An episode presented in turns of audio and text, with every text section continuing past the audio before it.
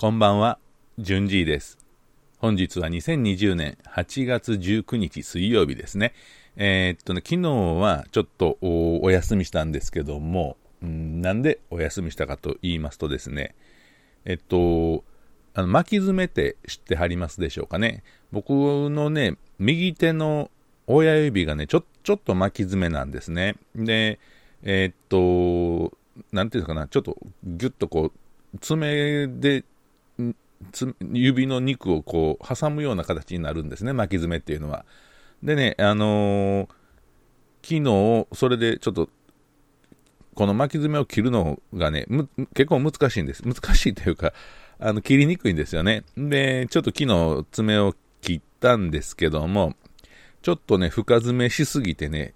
痛いんですよ。ちょっとヒリヒリする感じでね、えー、それでね、あの、昨日はちょっとポッドキャストを休んだというね、えー、もう休んだ理由になるかどうかは分からへんけどね、まあそんなんで、えー、ちょっとね、ま、だからね、右手の親指っていうのはね、ギター弾くときにね、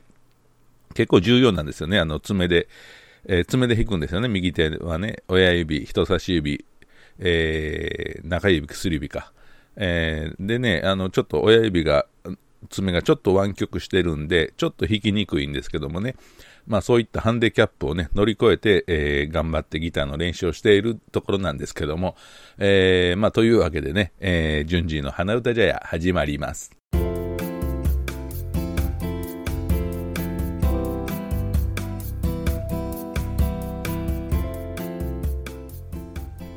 え、ー、と、昨日ね、本当は8月18日で、えー、お米の日という記念日やったんですね。で、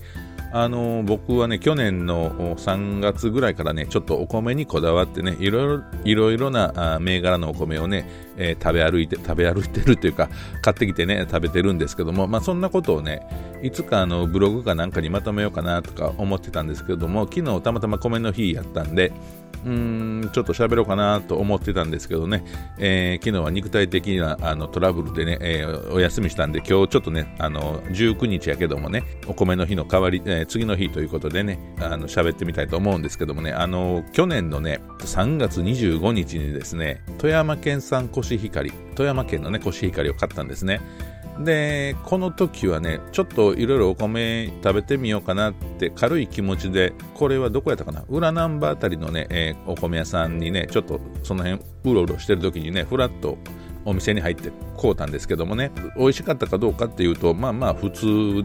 でしたね。えー、別にずば抜けて美味しいとも思えへんかったんですよ。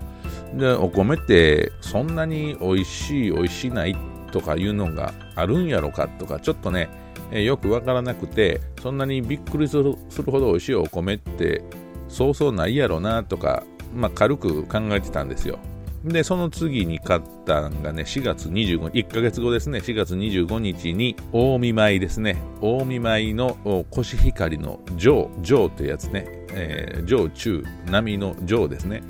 これを買ったんですよ。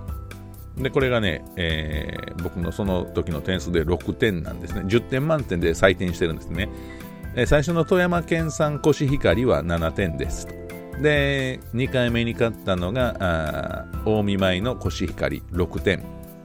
でね、この2回続けてね、別に大したこともないなと思って、えー、お米って何でも一緒やなという気持ちがね、ますます強くなってきたんですね。で、その次に、えー、また同じお店でね、会津米を推してるお店で、えー、会津米推しのお店のくせに、えー、僕は間違って佐渡産コシヒカリっていうのを買ったんですね。えー、佐渡島ですね。佐渡島のコシヒカリを買ったんですね。これが、えー、点数がね、6点なんですね。もう一つ美味しくなかったんですね。えー、やっぱり、あのお米は産地やなっていうことをちょっとこの時に意識したんです。で、その次にね、8月14日にね、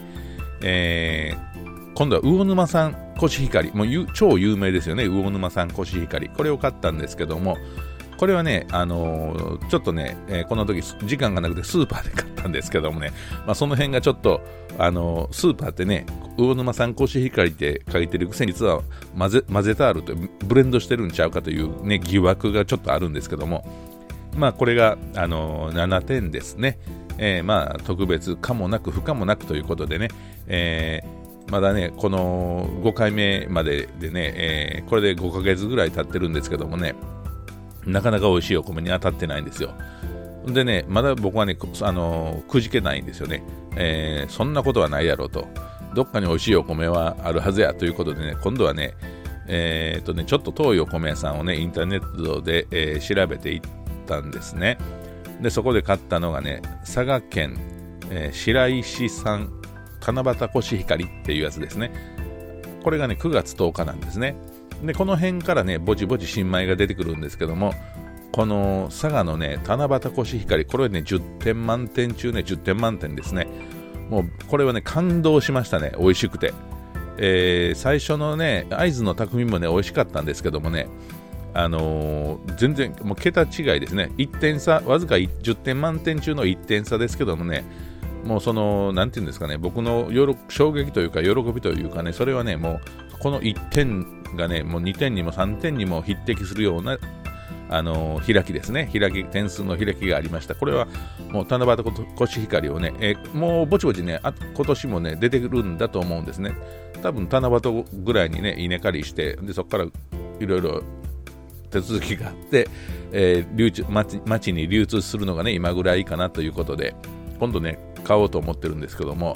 もうこれは最高でした。未だに忘れられませんね。佐賀、佐賀産コシヒカリ、えー、七夕コシヒカリですね。で、その次にね、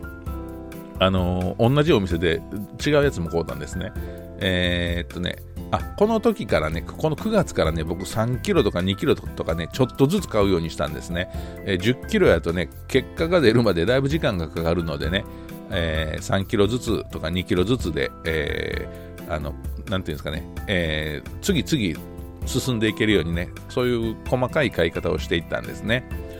で、その時に9月10日に同じお店で買ったのがね、茨城、えー、板子さん一番星っていうやつですね。えー、板子の板ろうをちょっと見なればっていうやつですね。えー、これがね、8点と書いてますね。でもね、これがね、あのー、あんまり記憶にないんですよ。あの、やっぱりね、七夕コシヒカリがね、すごすぎて。えー、多分8点って書いてるから美味しいお米やとは思うんですけどもね、もう七夕コシヒカリの影に隠れてしまってね、ちょっとこの、えー、打順が不利やったというか、あのー、ね、出番がちょっと、あの、名人の後に出たからちょっとね、あの、受けるんやけど、ちょっと、いまいちやったなってこう印象がね悪くなってしまった感じで申し訳なかったんですけどもねこのいたこさん一番星これもね美味しいから、あのー、また僕のおすすめということでね、えー、一度食べてみてはいかがでしょうかね。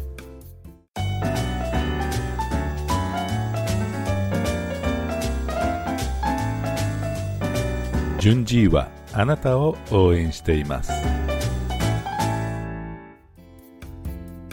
ということでね、えー、いたこさん一番星までお話ししました。これがね、7つ目のお米ですね。7、えー、7種類目というかね。これでね、え、今ね、実際のところね、30まで行ってるんですよ。お米の旅が。だからね、えー、今日はこの辺で終わっときますけどね、まあ30まであるんでね、まただいぶ あの、紹介するのに時間がかかるので、何回かにね、分けてお話ししたいと思いますね。まあ、あの、30、30種類食べてるって言っても、重複してるものもありますのでね、えー、ということでね、えー、30種類のお米食べ歩きをね、えー、また後ほど、後ほどというか引き続き、これからも時々、えー、お話ししていきたいと思いますので、うん、興味があれば、興味があるはずですよね。日本人なんですからね。日本人はお米でしょう。縄文時代からね、きえー、なん3000年前